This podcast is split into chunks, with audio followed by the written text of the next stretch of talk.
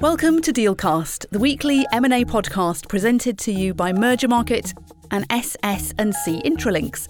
I'm Juliana Needham, a business journalist who's been covering M&A for a decade. In this episode, we're looking at how the social or S part of ESG is playing out in deal making for the consumer sector. I'm joined by shareholder activism journalist for Activist Monitor, Divya Grover.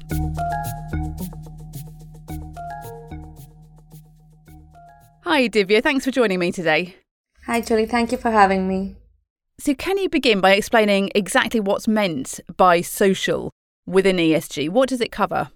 So, um, social factors basically include everything that that comes in the ethical and cultural grounds of it. So, you know, they constitute a variety of themes, be it supply chains, modern slavery, human rights, worker exploitation, their rights, wage gaps, diversity, inclusion, and and, and a lot of other things as well. So um, these are the kind of topics and the themes that impact basically all the sectors that, that we can think of and these issues have been around for like many many years it's it's just now that they have started to come to the forefront and are becoming as as big as an issue as as the E and G part of the ESG are. And how is that becoming an increasingly important factor when it comes to deal making and then other corporate activity for consumer companies? So consumer sector in general is is not necessarily the first mover in like needing to address the you know environmental, social, and governance issues. But when we talk about the social issues, they somehow directly affect consumer sector, and and that adds um, you know another layer of complexity to it.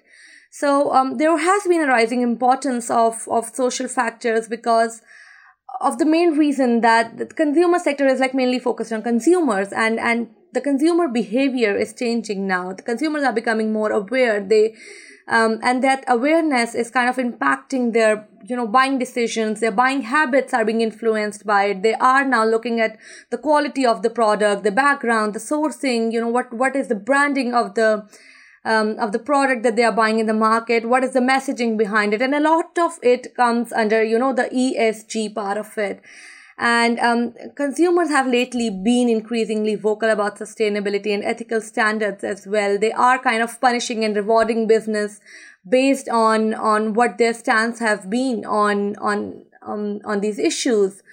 Um, so there is you know kind of an um, rising prominence of social factors um, these days. The, they are you know eh, on a, on lighter note of it, they are like currently softer issues, but each of these topics have the potential to become a liability in the future. And so, how is that playing into deal making? And then also, you're in, you cover the activism space. How does it factor into activism as well? You know, when we talk about deal making, we are seeing companies they are being like you know trying to improve their brand by investing in areas which have like a socially conscious aspect to it. Companies are trying to like move away from business models that are based on non-sustainable supply chains and that you know do not align with their esg guidelines. So um that is one of the one of the um, major changes that we are seeing uh, when we are focusing on deal making in the consumer sector also um, in the deal making in the consumer space in particular i mean there there is much more focus on trying to mitigate the downside risk um, in mergers and acquisition opportunities rather than necessarily looking at them as an esg upside you know? And can you give some examples of, of companies who are changing their portfolio based on social factors Unilever has like obviously set the precedent um, in in the, in the space. They have been out loud and and said that you know they are only going to be doing M&A activities with the companies that align with their ESG guidelines. And that is a big, big statement or like, you know, a bold and punchy statement coming from a big major corporate firm like Unilever. There are others that, you know, following the suit. There is Nestle that also been disposing of certain assets and are, you know, making an active move to reposition their brand. Then there is P&G and Danone as well. So, you know, when we see big names doing this, it, it kind of raises focus on ethics and we expect more companies or the more smaller companies in in the sector or in the space to follow the suit as well. So that that's the kind of expectation we are having right now. And how is how are the social factors impacting valuations for assets? You know it's the usual. There there is a certain premium that is being put out for esg friendly companies you know as it improves portfolio and brand future prospects of the company. So um any businesses uh, is perceived as value accretive from ESG perspective, you know, it's likely to be more attractive to prospective acquirers and potentially demand higher valuation multiples as well. Um, while there are other um, issues like non-compliance risk, litigation risk, which are like in particular to climate change space, or you know risk for legacy operations like environmental social issues, those are the ones that do not in particular drive value, uh, but but that can be sorted through allocation. So that's one of the uh, things as well. We have spoken to a lot of sources and they have said that they expect ESG to have, you know, higher weighting on valuations in the next three years. Um, recently, KPMG also did a survey wherein they said that, you know, they found that more than half of the private equity general partners that they surveyed had reduced the bid price after the ESG due diligence. So it's definitely impacting the valuation of the companies but but there are like certain issues or you know certain things that can also be settled by by way of allocation and linked to that how can the social factor be measured because I guess it's it's harder to measure than the environmental and governance factors within ESG.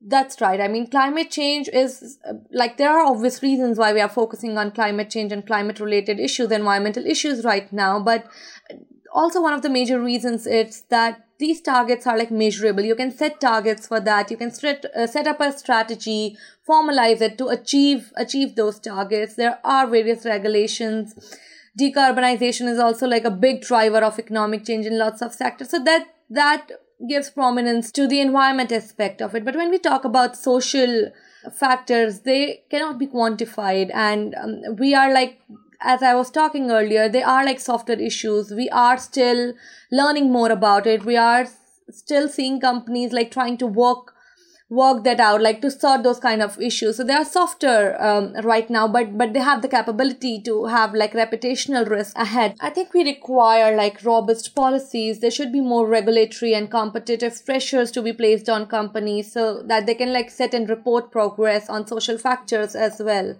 because currently uh, these social issues and social um, uh, risks are basically arriving from like emerging from the function of a market and investor sentiment. But we we want um, uh, companies to be like more focused on it and be reporting about their growth um, to be reporting about how they are managing their supply chains their manufacturing how they are branding how they're sourcing their their products and so definitely i mean these regulatory um, pushwork is uh, required to get that in place and you cover the activism space how is this social factor becoming important for activist investors within the consumer space. Obviously, ESG has been one of the key drivers of activism that we've seen over recent years.